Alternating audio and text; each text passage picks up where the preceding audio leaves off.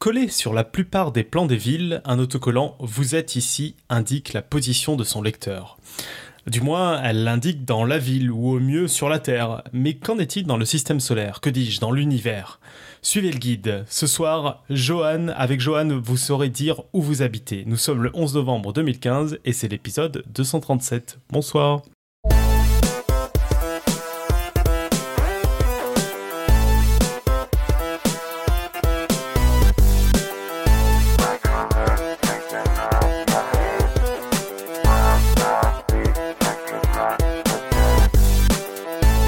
Salut à tous. Euh, alors ce soir on est dans un dans une émission en comité un peu réduit parce que ça a été décalé. Euh, le live a été décalé.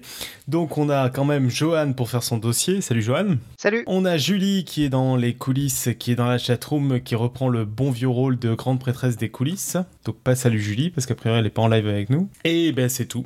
Et donc moi-même, Nico, depuis Paris. Et Pascal, oui, bien sûr, Pascal dans les coulisses qui s'assure que la chatroom est, est, toujours en vie et qui surtout allait couper la chatroom si je le citais pas. Donc il faut absolument que je le cite.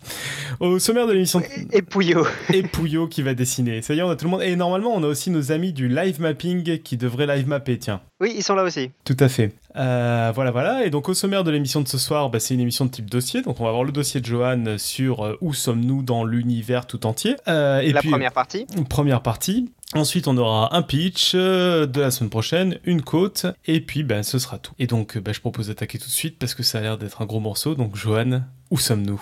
Très bien, donc on est parti. Alors, nous avons reçu la, semaine dernière, à la fin de la, dernière saison 5, Jean-Philippe Usan, euh, une émission qui a été d'ailleurs très écoutée, je crois, euh, qui nous a avoué donc son amour pour le mot cosmos, signifiant à la fois beauté et univers en grec. Et dans la foulée, il nous a donné plusieurs mots en découlant, euh, cosmologie, cosmogonie, qui est un peu moins connue, c'est les théories de l'origine de l'univers. Il a aussi parlé de cosmothanatologie, euh, qui désigne les théories de la mort de l'univers.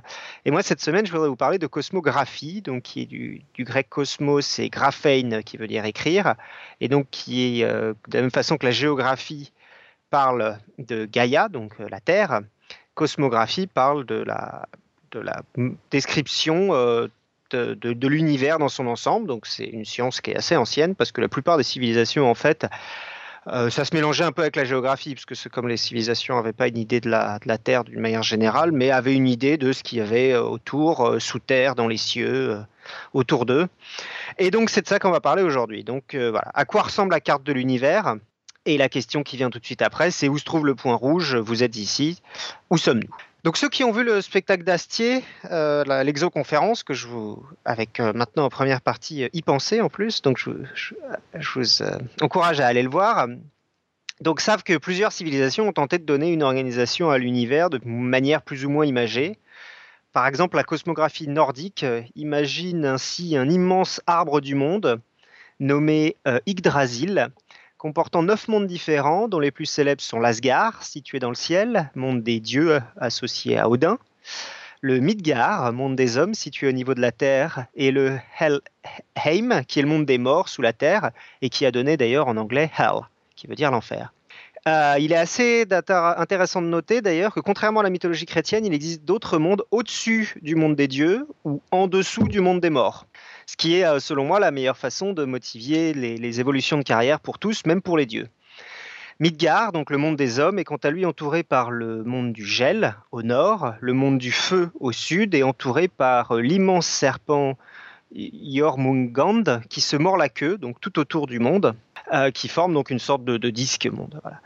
Euh, d'ailleurs, en parlant de disque monde, euh, s'inspirant de mythologie indienne existant réellement, l'auteur de fantasy Terry Pratchett avait lui imaginé quant à lui une cosmographie où un monde disque serait posé sur quatre éléphants, eux-mêmes supportés par une grande tortue cosmique. Donc on peut se moquer de ce genre de, de vision du monde en fait, mais jusqu'à la Renaissance en Europe, on utilise en gros la cosmographie de Ptolémée qui stipule que la Terre est ronde mais euh, donc oui, ça c'est déjà un progrès, mais qu'elle est située au centre de l'univers. Euh, autour d'elle se trouvent des sphères de cristal, ce qui explique qu'on ne les voit pas, et sur ces sphères de cristal sont scotchées euh, la Lune, le Soleil, les planètes connues, qui sont à l'époque Mercure, Vénus, Mars, Jupiter et Saturne, et une ultime sphère, limite de l'univers, sur lequel sont attachées toutes les étoiles. Je vais passer rapidement sur la révolution copernicienne. Je pense que beaucoup de gens en ont déjà parlé sans doute mieux que moi. Et, mais donc, en gros, ce que ça amène, c'est que la Terre, au lieu d'être fixe au centre de l'univers, tourne maintenant sur elle-même et autour du Soleil à la fois. mais si on y réfléchit cinq minutes, en fait, c'est très vertigineux parce que tout se met à tourner dans tous les sens, tous les astres bougent les uns par rapport aux autres à des vitesses dont on va parler. Et donc, donc ces, ces vitesses, d'ailleurs, ça sera la deuxième question que je vais essayer de, répondre dans ce dossier, donc un peu à toutes les échelles. Dans quelle direction allons-nous et à quelle vitesse? Donc euh, la deuxième question auquel je voulais tenter de répondre, c'était euh, dans quelle direction allons-nous et à quelle vitesse? Voilà donc pour l'introduction, on va maintenant partir pour un voyage donc, où chaque étape euh, n'est qu'un microscopique grain de sable projeté à des vitesses incroyables par rapport à l'étape qui vient juste après. Dans le système solaire, la Terre donc fait une rotation sur elle-même en une journée environ. Du coup, votre vitesse autour du centre de la Terre dépend de l'endroit où vous vous trouvez sur le globe. Si vous vous trouvez à l'équateur, un tour correspond à 40 000 km en 24 heures, ce qui fait environ 1700 km/h environ autour de l'axe euh, pôle nord-sud, euh, pôle nord, pôle sud, ce qui fait environ 0,5 km seconde. Si vous êtes en France ou en Suisse d'ailleurs, à une latitude de 47 degrés nord environ, tour correspond à 20 000 km en 24 heures, ce qui fait donc environ 1100 km/h environ autour de l'axe nord-sud de la Terre. Bon, c'est très bien 1700 km/h, ça vous dit pas grand-chose. C'est un réflexe de physicien de se comparer toujours à des chiffres à peu près de, ce qu'on connaît. Donc, par exemple, si vous nous écoutez, que vous êtes dans un avion de ligne, vous allez environ à 900 km/h par rapport à la surface de la Terre pour les plus rapides. Mais si vous nous écoutez et que vous êtes dans un avion. Tu viens de dire, si vous nous écoutez et que vous êtes dans un avion de ligne, là Oui, bah, et, et, moi, ça m'arrive souvent d'écouter mes podcasts dans les avions de ligne. ah oui, ah, d'accord. En, en live, en live non, ça serait. Ouais. Euh, si vous nous écoutez et que vous êtes dans un avion de chasse, euh, c'est flatteur, mais, euh, mais, faites attention. Mais vous êtes environ à 2450 km/h. Et donc à peu près. Donc après, il faut ajouter ces vitesses en fonction de si vous êtes dans le sens opposé ou dans le sens de la rotation de la Terre. Donc par exemple, si vous allez vers les États-Unis ou si vous revenez des États-Unis. Et c'est pourquoi, par exemple, de, bah, que si vous êtes dans un avion de ligne, vous n'allez jamais arriver avant d'être parti normalement.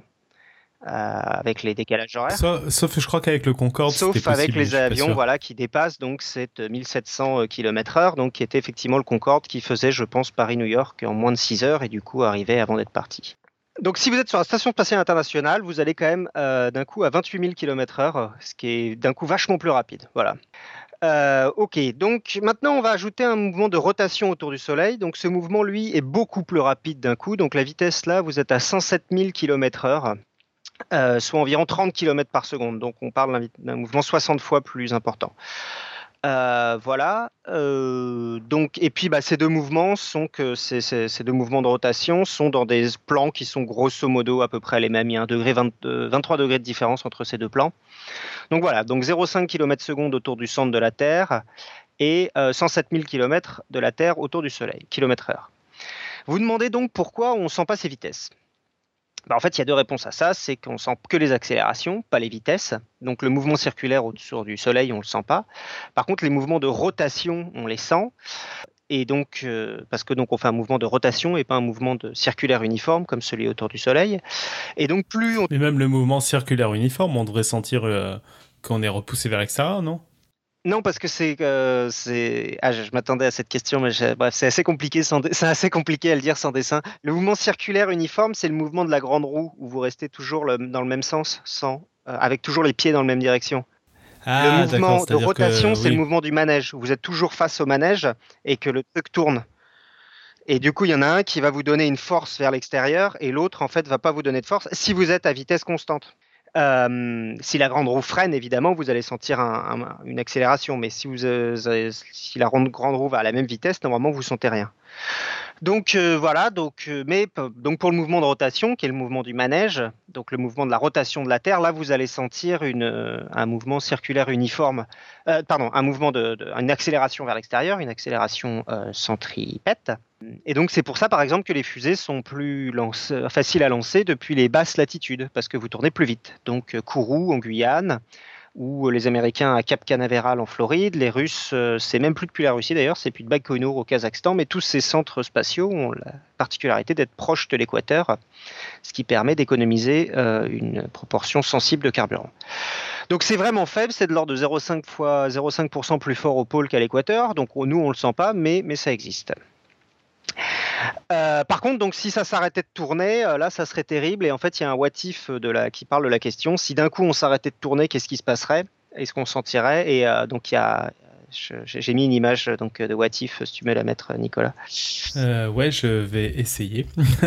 Mais oui, oui, et c'est le. Il me semble que c'est le premier en plus what if du bouquin. D'accord. Ok, bah donc là on va déjà, on va directement passer donc à peu près aux unités dans, dans, le système solaire. Donc on voit qu'on est on va rapidement euh, parler euh, d'unités donc pour aller jusqu'au Soleil. Donc on est à 150 000 euh, kilomètres et on voit qu'en fait on commence à, saturer assez vite nos, pauvres unités de, kilomètres, etc., qui sont bien adaptées pour la Terre, mais qui sont pas très adaptées pour le pour le reste. Donc, euh, bah, euh, si, la, plupart de ce la, première chose qu'on fait, c'est qu'on va commencer à compter donc avec des, on va mettre des, un, seul chiffre et puis après on va dire le nombre de zéros qu'on compte derrière. Donc, par exemple, 14 10 puissance 21, ça veut dire qu'on va mettre 14 et 21 zéros derrière. La deuxième chose, en fait, c'est qu'on va, en fait, toutes les étapes du voyage, on va changer d'unité à chaque fois pour choisir une unité assez adaptée. Bah, par exemple, si euh, je dois vous donner rendez-vous à quelqu'un dans 30, 300 ou, 30 millions de secondes, je vais choisir une unité adaptée, donc qui peut être la seconde, l'heure ou l'année. Bah, on va faire la même chose exactement pour les distances, et donc choisir des trucs qui n'ont rien à voir avec le kilomètre à chaque fois, ce qui va vous donner une idée de la distance. Euh, d'autre part aussi, juste bon, pour bien clarifier avant de vraiment commencer le gros du dossier, comme tout bouge par rapport les uns aux autres, ça, va être assez compliqué de donner des vitesses très vite. Donc là, pour le moment, j'ai donné des vitesses euh, par rapport au centre de la Terre et par rapport au Soleil, mais assez vite, euh, voilà, on va se perdre. Donc il faudra toujours donner un référentiel. Je vais essayer de le faire à chaque fois, mais depuis Galilée, on a perdu le centre de l'univers, donc, donc on n'a plus de centre de l'univers pour donner des, des référentiels euh, complètement euh, absolu. Et du coup, il faut bien qu'on se débrouille. Donc, je vais essayer de, faire ça. Voilà. Euh, donc, la première unité que j'introduis ici, c'est l'unité astronomique. C'est donc en, bon, en bonne anthropocentriste, c'est l'unité qui définit la distance entre la Terre, notre planète, et le Soleil, et donc qui vaut 1,5 10 puissance 11 mètres, donc 1,5 milliard de kilomètres. Donc c'est l'unité euh, parfaite euh, pour les gens qui... Euh, attends, pardon, 1,5, oui, mais c'est ça, 1,5 milliard de kilomètres, je crois. C'est l'unité parfaite pour les gens qui regardent des distances dans le système solaire ou dans les systèmes stellaires. Donc par exemple, moi, je travaille donc en unité astronomique UA à, tous les jours. Voilà, donc on est, on est là à, peu après Copernic et Newton, mais on est un peu coincé. En effet, les mouvements et les vitesses dans le système solaire, circulaires et répétitifs, peuvent se déduire par l'application des lois de Kepler, généralisé par Newton. Mais il est relativement facile de donner une vitesse à un objet qui bouge euh, dans le ciel. Pour aller plus loin, il faut savoir à quelle distance se trouvent et à quelle vitesse vont les étoiles autour de nous. Et là, on est emmerdé parce que ce sont en apparence des points. On ne peut pas donner un rayon, ce sont vraiment des points. C'est une étoile, c'est un point. Même pour les meilleurs, euh, peut-être les meilleurs télescopes actuels commencent à voir autre chose qu'un point, mais pendant l'énorme majorité de l'astronomie, euh, jusqu'à jusqu'à même cette année, hein, des, les étoiles ont toujours été des points. Donc euh, on n'arrive pas à se donner une idée. Est-ce que c'est gros ou pas Est-ce que c'est loin ou pas surtout Et d'une nuit à l'autre, en fait, si vous allez vous vous sentez le mouvement de la Terre, mais vous voyez pas particulièrement de d'objets, de, mouvements de ces étoiles-là, à l'œil nu en tout cas. Et euh, donc en fait, on va devoir euh, une grande, une des grandes difficultés en fait de toute l'astronomie, ça a été de donner une, distance et une vitesse à ces étoiles qui sont autour de nous. Et donc on va utiliser une distance qui s'appelle la parallaxe et qui en fait est la méthode que notre cerveau utilise pour donner une distance aux objets autour de nous. Donc par exemple, vous regardez par la fenêtre et vous prenez l'arbre, euh, le tronc de l'arbre le plus proche de vous, ou un lampadaire par exemple si vous êtes en ville. Euh, si vous avez aucun des deux, donc prenez votre doigt. Euh, et en fait, non, parce que non, ça n'a pas marché avec le doigt, oui, je l'avais marqué, mais euh, en fait, si vous fermez les yeux, en fait, vous pouvez quand même arriver à placer votre doigt dans l'espace. Vous n'avez pas besoin de votre vue, en fait, pour donner une estimation de la distance de votre doigt. Par exemple, si vous essayez de toucher votre nez avec les yeux fermés, avec votre doigt, normalement, vous allez y arriver c'est le sens de proprioception. Il y a une vidéo de y penser sur les, cinq, les, sens en plus des cinq sens habituels. Donc, euh, donc, en fait, prenez pas votre doigt, prenez un arbre. Et donc maintenant, vous allez fermer un œil, puis l'autre alternativement. Et donc, euh, normalement, euh, si vous devriez voir votre arbre bouger entre les deux images. En vrai, il n'a pas bougé, hein. c'est juste que vous le regardez avec deux points de vue légèrement différents, donc éloignés de 10 cm chacun, enfin 5 entre les deux yeux. Et plus l'objet est loin, euh, moins il va bouger entre les deux images, plus l'objet est proche, plus il va bouger entre les deux images. Donc on peut associer un angle à ce mouvement. Cet angle, par exemple, c'est celui entre euh, les deux droites qui partent de l'arbre et qui arrivent à chacun de vos deux yeux. Euh, et donc dit différemment, parce que je sais que pas mal de gens ont été traumatisés par la trigo quand ils étaient petits, imaginez que quelqu'un se trouve au pied de l'arbre et qu'il regarde spécifiquement votre œil droit à travers une longue vue. De quel angle doit-il tourner la tête pour observer votre œil gauche C'est cet angle-là en fait dont on parle. Et votre cerveau en fait est capable de l'estimer à partir du déplacement de l'objet d'une image. Euh, d'une image à l'autre en fonction des deux yeux. Euh, donc cet angle, en fait, bien évidemment, est lié à la distance entre vous et l'arbre et la distance entre vos yeux. Et en fait, ce que, ce que vous savez sans doute pas, c'est que votre cerveau est capable de faire de la trigo beaucoup plus rapidement que vous, avant même que vous ayez le temps de réciter tangente égale côté adjacent sur côté opposé. Attends, c'est le contraire. Attends, merde, je vérifie sur Wikipédia.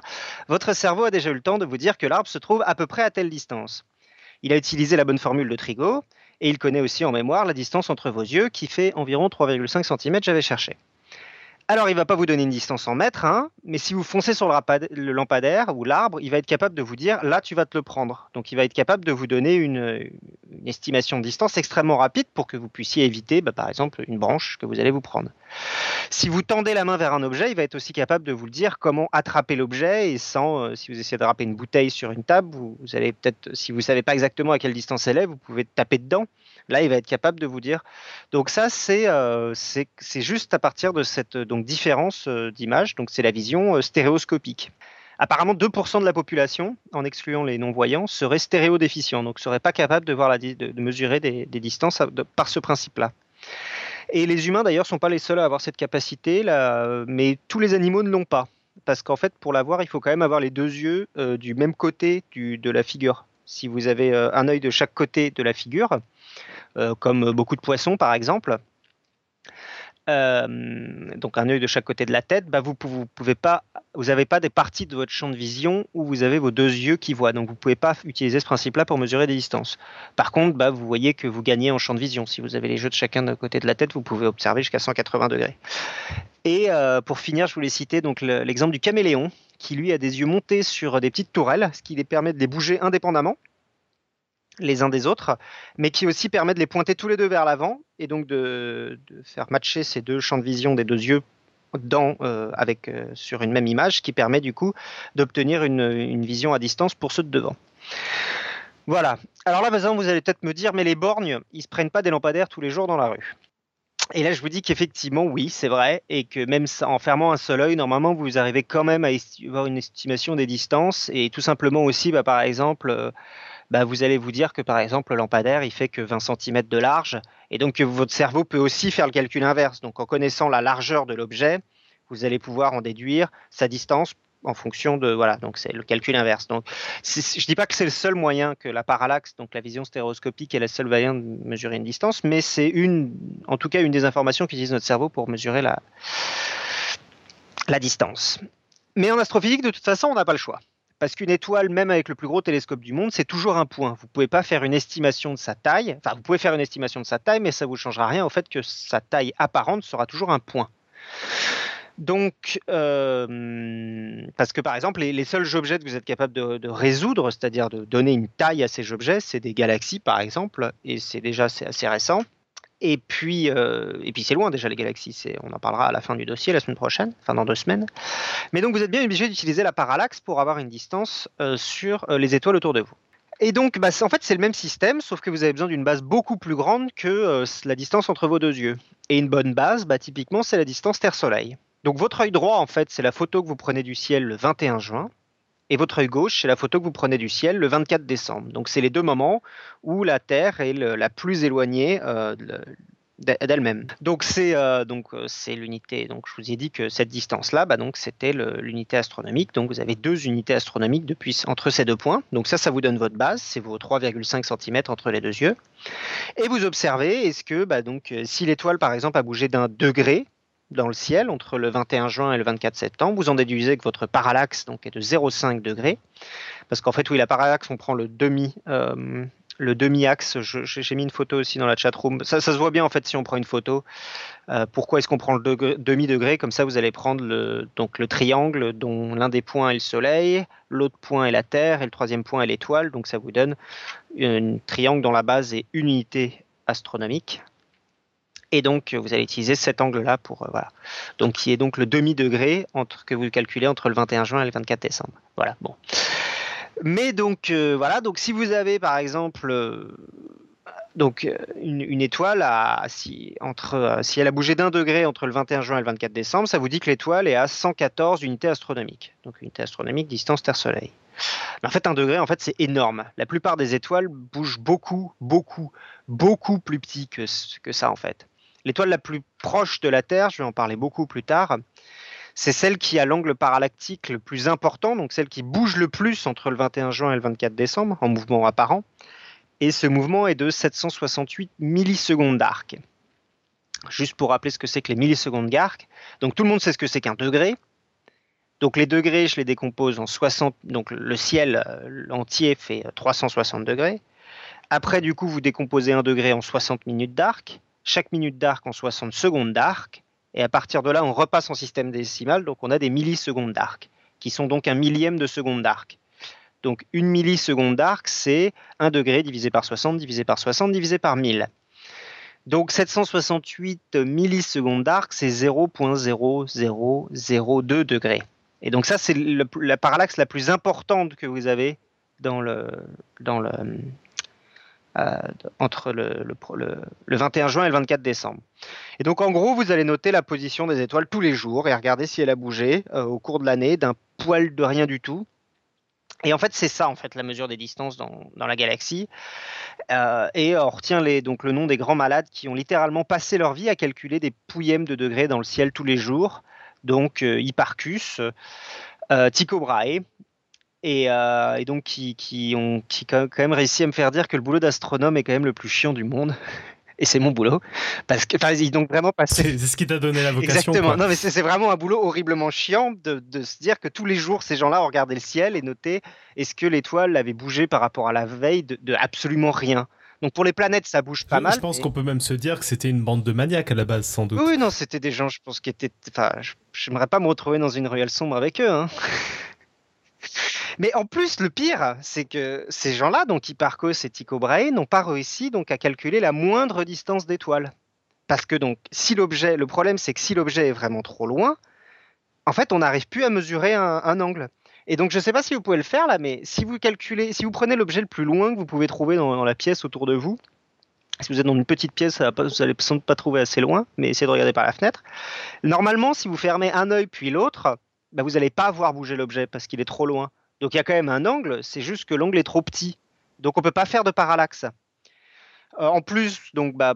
C'est même ce qui est utilisé dans le jeu vidéo sans perturber personne, où souvent les fonds sont des images qui pour le coup sont pas du tout en 3D et ça choque personne quand on voit des décors tout au fond. Oui, oui, oui, c'est ça. Et donc, il n'y a pas de parallaxe. Oui. Et euh, tiens, bah, pour continuer sur l'analogie euh, jeu vidéo, si vous avez joué à des jeux, à des jeux vidéo en 2D ou des vieux jeux vidéo, genre Sonic, euh, souvent il y a le premier plan qui bouge plus vite que le deuxième plan, qui bouge plus vite que le troisième plan. C'est justement, ça reproduit cet effet de parallaxe pour donner une impression de relief. Une fausse distance, ouais.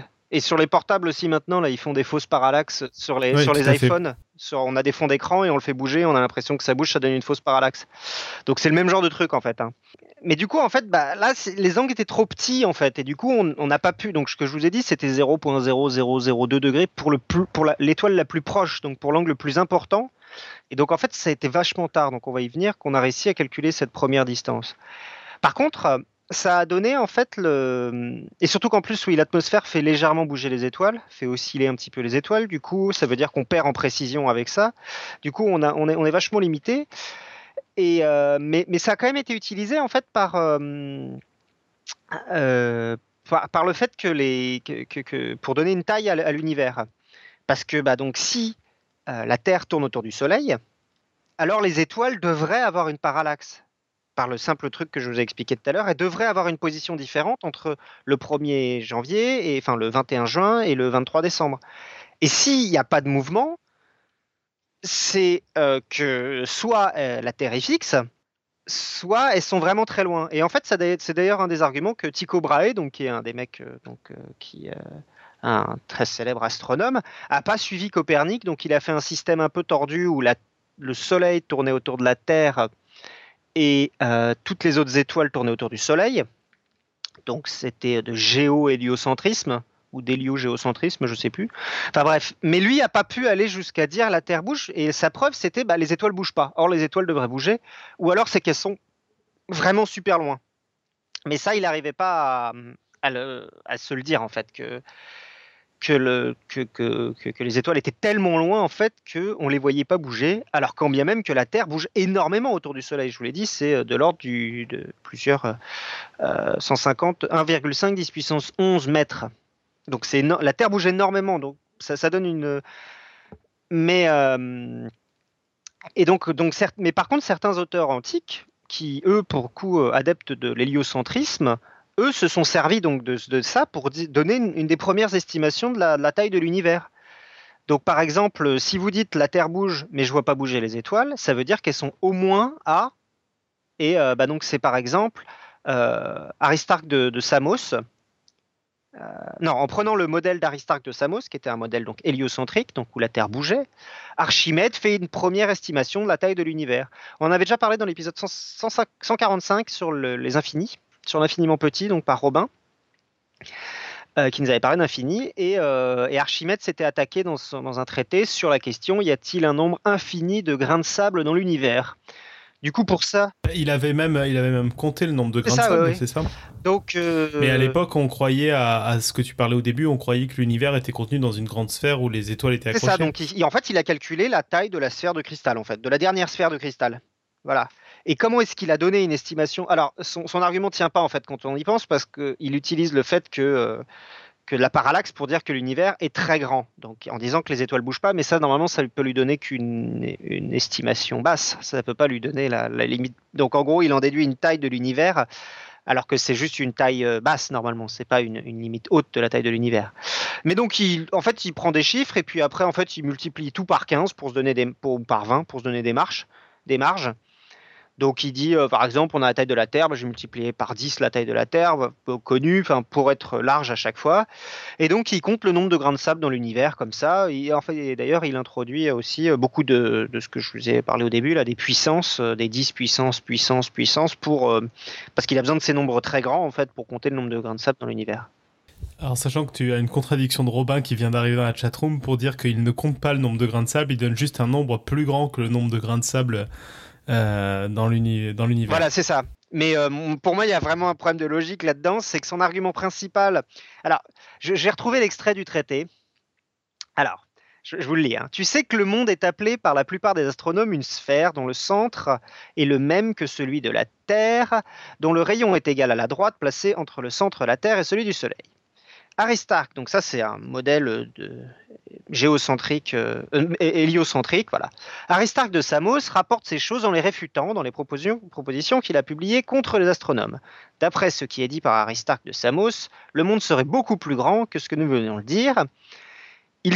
Car il suppose que les étoiles et le Soleil sont immobiles, que la Terre tourne autour du Soleil comme centre, et que la grandeur de la sphère des étoiles fixes, dont le centre est celui du Soleil, est telle que la circonférence du cercle qu'il suppose décrite par la Terre est la distance des étoiles fixes, comme le centre de la sphère et la surface. Donc la dernière phrase est un peu complexe, j'ai cru comprendre quelque chose, mais en gros l'argument principal pour moi est, il suppose que la, les étoiles et le Soleil sont immobiles, donc ça veut dire, et que la Terre bouge. Donc les étoiles sont immobiles, pour ça, ça, vous donne une idée de la distance de ces étoiles elles n'ont pas de parallaxe. Et si elles n'ont pas de parallaxe, c'est qu'elles sont super loin. Mais encore une fois, ça vous donne normalement qu'une estimation basse. Vous ne pouvez pas. Voilà. Et donc, en gros, l'univers, euh, une, estimation de l'univers euh, qui donne, voilà, il le donne en stade même d'ailleurs, c'est assez rigolo. Euh, voilà, donc qui est qui est en gros inférieur, euh, qui est en gros la moitié de la distance de la plus proche étoile. Donc c'est très très inférieur à la, vraie taille de l'univers, mais c'est une première estimation qui est très grosse et qui, on, l'a vu, était, a même pas été envisagée par Tycho Brahe. C'était trop grand. Il n'a pas pu imaginer un univers aussi grand. Voilà. Et au fur et à mesure, en fait, que les. En fait, les gens, à partir du moment où ils ont cherché, donc où le modèle de Copernic a été adopté, les gens donc ont utilisé ça pour donner une estimation basse de, au minimum. Donc, ils disent si on voit toujours pas les étoiles bouger, on creuse, on creuse, on voit toujours pas les étoiles bouger, ça veut dire qu'elles sont au moins aussi loin, au moins aussi loin. Et donc à chaque fois, ça fait grandir en fait la taille de l'univers à chaque fois. Et euh, donc, si vous êtes capable de mesurer un angle deux fois plus petit, que l'angle de votre prédécesseur, parce que vous avez inventé un super instrument nouveau, etc., et que les étoiles ne bougent toujours pas, c'est donc que les étoiles sont au moins deux fois plus loin, et ainsi de suite, et ainsi de suite. Et donc, euh, la première parallaxe mesurée, c'est en 1838, c'est Bessel qui arrive à la calculer. Et donc là, donc la première, donc on peut se moquer de la mythologie nordique, mais donc la première distance qu'on a calculée dans l'univers en dehors de notre système, c'était il y a seulement 180 ans. Mais donc, en fait, là, je sais pas si vous imaginez, mais à partir du moment où on peut calculer les distances, les étoiles sont plus sur une sphère. En fait, c'est la sorte de papier peint qui était donc l'univers pendant toute l'histoire humaine devient en fait un 3D. On gagne de la 3D. On sait que cette telle étoile, elle est un proche de nous, et cette étoile, elle est un poil plus loin que nous. On peut donner des distances partout. Et pourquoi est-ce que c'est super important de pouvoir avoir des distances? Eh ben, c'est que c'est que ça nous permet en fait de nous transporter là-bas en fait en imagination. Si vous connaissez la distance la luminosité apparente qui vous parvient de l'étoile, vous pouvez calculer la luminosité réelle de l'étoile. Si vous répondez à la question, est-ce que c'est une étoile peu brillante mais près, ou une étoile très brillante mais loin? Et donc là, en fait, c'est vraiment la naissance de l'astrophysique. L'astronomie, c'est juste placer des points sur le ciel. L'astrophysique, c'est en déduire des coordonnées, des, des, des, des trucs euh, vrais et donc, à partir du moment où on a une distance, on peut dire qu'est-ce qui se passe si je suis à côté de cette étoile? Comment elle est, vraiment cette étoile? Oui, c'est ça. Enfin, c'est, encore plus que ça. C'est-à-dire que euh, on passe des petits diamants un peu ridicules sur la, la, nappe à un truc où a priori c'est un peu comme des soleils ou de près ou de loin, quoi. Et donc du coup, on, on commence à imaginer qu'il peut y avoir des exoplanètes autour. Enfin, c'est le début de tout, quoi. Alors ça, les gens, c'est ça qui est rigolo, c'est que les gens l'ont envisagé très très tôt parce que tu vois, donc là on parlait de tout à l'heure d'Archimède, mais par exemple des gens comme euh, euh, comment il s'appelle celui qui s'est fait brûler là, Giordano Bruno. Giordano Bruno, il imaginait, il disait, et même Newton d'ailleurs, il le dit très bien, euh, que pour lui chaque étoile est un, soleil qui contient sans doute d'autres mondes, etc. J'en avais parlé dans mon dossier que bah, vous avez écouté la semaine dernière sur les exoplanètes. Mais, ça, c'est des vœux pieux parce que on n'en sait rien quoi, que c'est des autres étoiles avant de vraiment de, réussir à leur donner une distance en fait. Mais effectivement, oui, donc c'est au moment où on commence à voir des distances qu'on peut déduire en fait bah, qu'on peut lancer en fait ce que c'est que l'astrophysique, quoi. Donc les modèles à partir de l'astronomie. Et donc euh, voilà, et donc si vous avez par exemple des bons modèles d'évolution stellaire, donc euh, partir de combien une étoile crame de carburant en fonction de, du temps, etc. Vous pouvez en déduire une âge, vous pouvez déduire une masse, vous pouvez déduire un rayon, vous pouvez déduire. Donc tout ça à partir de sa luminosité propre. Si vous avez que la luminosité apparente, et vous pouvez rien dire. Donc sans distance, vous pouvez rien dire en fait. Donc pour vous donner une idée un petit peu des distances de cette étoile, euh, donc je crois que la première parallaxe qu'il a calculée, c'était... Euh, ah oui, moi j'y reviendrai parce que je, vais introduire une, unité dont j'ai besoin. Voilà. Donc l'étoile la plus proche de nous, c'est Proxima du Centaure. Et en utilisant la parallaxe, donc vous calculez un angle, etc. Donc je vous ai dit c'était 0.00002, bref, vous réécouterez. Donc ça fait 206 000 unités astronomiques. Donc unité euh, distance Terre-Soleil. Donc on voit que déjà l'unité astronomique est plus vraiment l'unité en vigueur ici. Ça commence à devenir déjà trop grand. Donc on va devoir changer. Euh, donc on va donner ici, je vais donner deux unités de longueur différentes. Celle utilisée par les astronomes, c'est le parsec. Donc le parsec, c'est complètement déduit de la parallaxe dont je viens de vous parler. C'est une unité qui dit euh, euh, si la parallaxe, donc l'angle, vaut une seconde d'arc, alors votre objet est à un parsec. Parallaxe d'une seconde d'arc. Donc étymologiquement, ça fait par sec. Je veux pas être euh, désagréable, mais pourquoi ils n'utilisent pas des unités un peu plus proches du système métrique? Euh, Parce que le parsec, c'est sympa, quoi, mais euh, on... c'était pas suffisant le système métrique bah, C'est-à-dire que les gens aiment bien, dans toutes les sciences, hein, ils aiment bien euh, calculer les trucs dans des, dans des unités. Par exemple, je sais pas, des gens en physique des, des, particules, ils vont compter les énergies pas en joules, mais en électronvolts. Les gens aiment bien utiliser des unités où ils n'ont pas besoin de se trimballer beaucoup de zéros. C'est bien de pouvoir calculer la distance d'une étoile en... Et voilà, du coup, ça tombe bien parce que bah donc j'allais y venir. On a vu que la, parallaxe de l'étoile la plus proche, donc c'est Proxima du Centaure, c'est 768 millisecondes d'arc, donc un tout petit peu moins qu'une seconde d'arc. Donc je rappelle pour ceux qui sont perdus, plus l'étoile est loin, plus l'angle est petit. Donc la parallaxe de Proxima du Centaure est un peu moins d'une seconde d'arc, c'est 768 millisecondes d'arc, donc elle est située un tout petit peu plus d'un parsec, donc 1,3 parsec. Et donc cette unité-là du parsec, en fait, elle est très adaptée à calculer des distances dans la autour de nous, parce qu'en gros, un parsec, c'est la distance de la plus proche étoile par rapport à nous. Et ça évite d'avoir à écrire un truc euh, qui serait, donc j'ai calculé, euh, non, je l'ai pas écrit, mais donc ça serait euh, plusieurs, ça serait 10 puissance 15 mètres, quelque chose comme ça commence à écrire, beaucoup de zéros, quoi. C'est ça que je veux dire. Ouais. Et donc, des zéros dont on n'a pas vraiment besoin. Quoi. Donc je, pense que c'est pour ça. Je sais pas pourquoi. Je sais que les physiciens ont souvent tendance effectivement à s'éloigner du système métrique. C'est vrai qu'on se de la gueule des Américains parce qu'ils utilisent des pouces, etc. Mais nous, dès qu'on peut, euh, tous les domaines de la physique utilisent leurs propres unités. Après, j'imagine que tu as parlé de l'année-lumière où là, c'est un peu plus logique de parler pour le coup euh, d'année-lumière. Donc il y a l'année-lumière. Bah, oui, donc c'est la suite, effectivement. Une autre unité, c'est l'année-lumière. Donc l'année-lumière, c'est la distance que parcourt la lumière en une année. C'est-à-dire donc 5,879 10 puissance 12 km. Proxima du Centaure, c'est 4,2 années-lumière. Donc un parsec, c'est environ 3 années-lumière. Donc c'est des unités qui sont à peu près euh, équivalentes en termes de, distance. Une année-lumière, euh, un parsec, c'est pas très très élevé. Enfin, une année-lumière, c'est 3 parsecs environ. Non, un parsec, c'est 3 années-lumière. Mais en fait, l'année-lumière n'est pas vraiment utilisée par les astrophysiciens. Ah ouais? Non, ah, sauf peut-être pour ceux qui s'utilisent à l'âge de l'univers, parce que ça permet de faire des calculs. Parce que quand on lit des choses sur, euh, sur l'astrophysique, on, entend toujours parler d'année-lumière. Moi, j'ai jamais entendu parler de parsec. Bah ouais, mais en fait, Je veux dire, en, grand public, bah en oui, tout mais j'ai demandé du coup à mes collègues autour de moi, et en fait, euh, non. Euh, les gens. Alors c'est ah, qui, qui, vient de l'instrument, qui vient de, de des observateurs directement, parce que ça, ça, correspond vraiment à quelque chose en fait, un, un parsec, c'est vraiment, des mouvements d'étoiles sur le ciel. Ça, c'est plus exactement, c'est vraiment la, retransmission d'un angle sur le ciel. Donc, en gros, toutes les distances. Pendant très longtemps, on a quand même calculé des, positions sur le ciel de toutes ces étoiles. Mais on l'a fait en fait en, angle, parce qu'on n'avait pas de distance. Donc on ne pouvait pas dire, on, on, voit deux étoiles qui sont éloignées d'un certain point sur le ciel. On ne peut pas dire combien de kilomètres il y a entre les deux si vous n'avez pas les distances. Vous pouvez juste dire combien d'angles il y a entre les deux.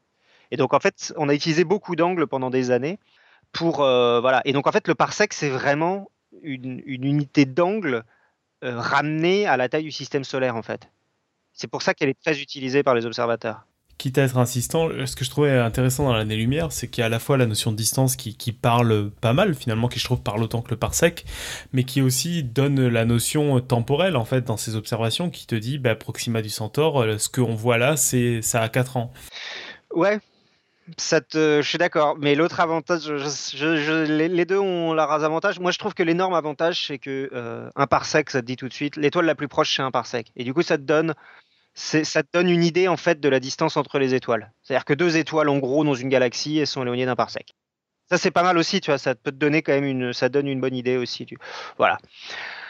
Ok, voilà. Donc, euh, donc, il faudra bien se rappeler de, ça. Donc, pour vous donner un petit peu une idée, de, on a découvert à ce jour 65 étoiles entre 1,3 parsec, donc qui est l'étoile la plus proche, qui est Proxima du Centaure, et 5 parsecs. Donc, à moins de 5 parsecs, il y a 65 étoiles. Donc, c'est quand même plutôt l'univers très très proche. Hein. C'est vraiment la, la, vraiment l'approche banlieue du, système solaire. Euh, je dis à ce jour, en fait, parce qu'on en découvre toujours. En 2014, par exemple, on a découvert une étoile à seulement 4,5 parsec de nous. Euh, en fait, il existe des objets qu'on appelle des naines brunes, et c'est des objets tellement peu lumineux que l'on peut encore aujourd'hui euh, en trouver des, relativement proches. On ne savait pas qu'elles étaient là. Donc ça, même dans, le voyage, le, voisinage interstellaire du Soleil, on trouve encore des étoiles. Depuis la Terre ferme, donc euh, voilà, donc entre 1800, la des brouettes, euh, Bessel, 1838, première parallaxe calculée, et euh, jusqu'à 1989. On, donc on a fait que des distances depuis la Terre ferme, l'amélioration des instruments, etc. Et on arrive à calculer des distances jusqu'à 40 parsecs, ce qui fait 130 années-lumière. Euh, donc pour vous donner à quel point c'est ridicule en fait cette distance, je vais juste vous avancer sur l'épisode de la semaine de, deux semaines et vous dire que euh, le centre de la galaxie est à 8,34 kg par sec, donc 8300 par sec. Et donc nous, on arrive depuis la Terre jusqu'en 89. Les distances qu'on arrive à calculer dans la galaxie, c'est 40 par sec par cette méthode. On a, d'autres, on a eu d'autres, je vais y revenir la semaine prochaine. On a beaucoup d'autres possibilités, mais en gros, ça fait 7000 étoiles environ donc il a, voilà, il, a fallu faire des choses. Déjà, il y avait une amélioration euh, technique euh, dont je vais parler euh, aujourd'hui, c'est d'aller dans l'espace pour observer ces distances et donc faire ce que faisaient ces anciens astronomes à la main, donc calculer tous les jours de l'année une position d'étoile avec une extrême précision et regarder si elle bougeait et donc en déduire est-ce que c'est la Terre qui bouge ou est-ce que c'est le euh, est-ce que c'est l'étoile elle-même qui bouge, etc. Donc toutes ces, choses-là, on les a fait faire en fait par des télescopes euh, spatiaux, donc qui avaient une très grande stabilité, qui avait une et qui permettaient d'observer en continu sans avoir à s'embêter avec le jour et la nuit, par exemple. Et donc le premier télescope qui a fait ça, c'est 89 et c'est Hipparchos, donc on l'a appelé comme le comme le mec qui euh, comme le comme le physicien grec qui le faisait. Et euh, c'est un télescope européen. Donc entre 89 et 93, il a fait donc euh, passer le nombre de parallaxes mesurés de 7000 à 118 218. Donc ça c'est le catalogue Hipparcos et qui est encore utilisé aujourd'hui pour donner la distance de la plupart des étoiles autour de nous qu'on connaît ont une distance dans le catalogue Hipparcos. Et euh, donc ça a permis encore une fois de donner une bah, voilà, on est passé de 7000 étoiles où on pouvait donner une distance et le reste, bah, c'est du papier peint, à 118 000 où on peut donner une distance et le reste, bah, c'est du papier peint. C'est-à-dire que c'est toujours, euh, c'est fixe quoi, ça bouge pas. Euh, et le successeur d'Hipparcos, c'est la mission Gaia qui a été lancée en 2013 et donc euh, qui devrait bientôt renvoyer ses premiers résultats, parce que forcément ça prend du temps, parce qu'il faut au moins, une année d'observation complète pour avoir une, bonne idée de, des, premières parallaxes. Et donc qui devrait la donner la position de plus d'un milliard d'étoiles et une distance précise à moins de 1% pour 20 millions d'entre elles. Voilà. Et donc normalement avec euh, Gaia va être une mission super intéressante aussi hein, d'ici quelques années parce que ça va, on va apprendre des tas de trucs, on va réussir à placer des tas d'étoiles, donc affiner les modèles de beaucoup de trucs et du coup aussi, et apparemment aussi trouver des milliers d'exoplanètes. Euh, bon, j'en avais un tout petit peu parlé dans mon dossier sur les exoplanètes, que euh, la, position des étoiles dans le ciel, si vous la mesurez très précisément, vous pouvez aussi calculer euh, quelque chose qui l'a fait bouger, donc par exemple une planète. Bon, j'insiste pas. je vais conclure mon dossier donc sur la, première partie pour juste une petite pause dans les grands chiffres. Je ne sais pas si vous avez remarqué, mais toutes les unités que je vous ai données depuis le début, donc le kilomètre, le parsec, l'année-lumière, l'unité astronomique. Euh, c'est en fait complètement centré sur l'humain, en fait, sur la Terre et sur l'humain. Donc, par exemple, Alan nous avait défini le mètre dans les épisodes 117 et 118 de Podcast Science. Initialement, c'est une unité qui existait à peu près, mais ils l'ont fixée de manière à ce que ça corresponde arbitrairement, complètement arbitrairement, à environ un 40 millième de la distance de l'équateur. Alors, je, non, peut-être, je sais plus. Euh, il faudra peut-être me corriger. Je sais plus si c'est l'équateur ou si c'est un paramètre. Mais en gros, euh, le, le, le, euh, périmètre terrestre. Donc c'est complètement, c'est complètement arbitraire, mais c'est comme ça qu'on l'a défini. si vous êtes un, un, martien, ça va pas être l'unité que vous allez choisir de base, normalement. Vous avez peu de chances de tomber sur le kilomètre. encore plus si vous visez autour d'une autre étoile. le parsec, c'est une distance liée à la distance Terre-Soleil. Euh, l'unité astronomique. L'année-lumière, c'est lié à l'année terrestre. Si vous êtes sur Mars, une année euh, martienne, c'est 787 jours terrestres, ce qui fait que si un martien définissait une année martienne lumière, ça serait environ deux fois plus grand que l'année lumière qu'on utilise nous. Euh, donc, bah, donc pour le moment, c'est vrai que bon, c'est pas forcément grave, puisque pour le moment, euh, le, les seuls gens avec qui vous discutez, c'est euh, les, des terriens. Mais par exemple, si vous commencez à essayer d'envoyer des messages aux martiens, euh, enfin, pardon, pas aux martiens, aux extraterrestres, comme euh, sur le disque d'or de Voyager, dont j'avais déjà parlé et, que, et dont. Astier aussi parle pas mal dans son exoconférence. Euh, bah donc vous devez euh, définir des moyens de parler de distance qui soient pas reliés à l'humain et c'est pas évident.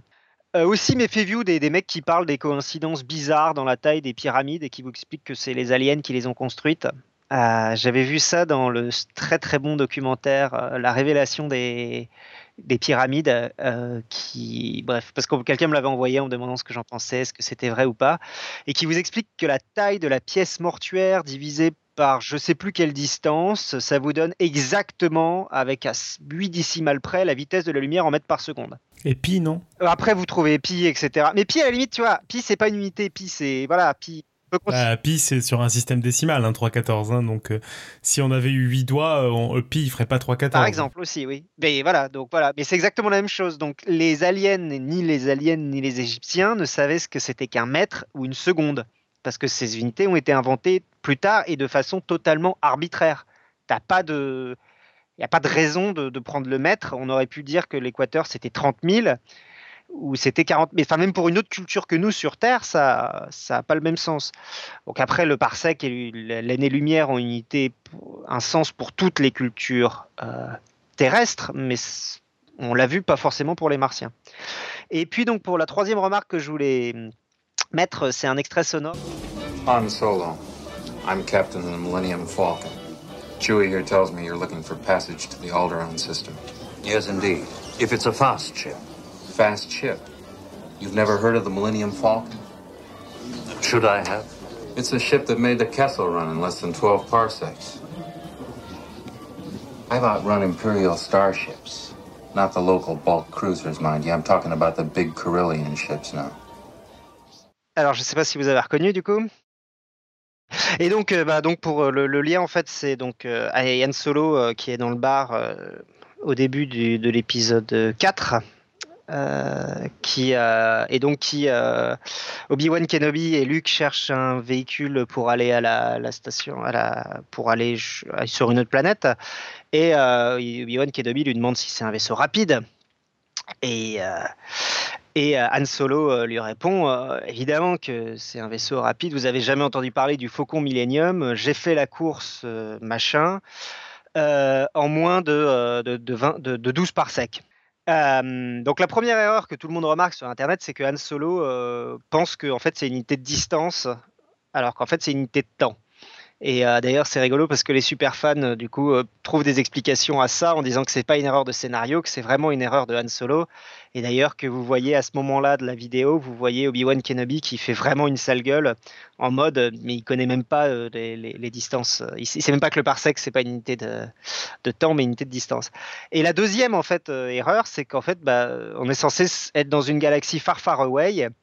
Et en fait, du coup, voilà, c'est qu'on n'est pas sur Terre, on n'est pas une civilisation terrestre. Et du coup, y a pas, le parsec n'a pas vraiment de sens. Et alors, je crois que la plupart des auteurs de science-fiction utilisent soit le parsec, soit l'année-lumière alors que bah, du coup, il y a pas, ça n'existe pas, quoi. Euh, sauf, euh, je crois, je suis pas sûr, dans le cycle Fondation d'Asimov, qui est situé dans, dans, notre galaxie, mais dans un futur très très lointain, qui est oublié la Terre.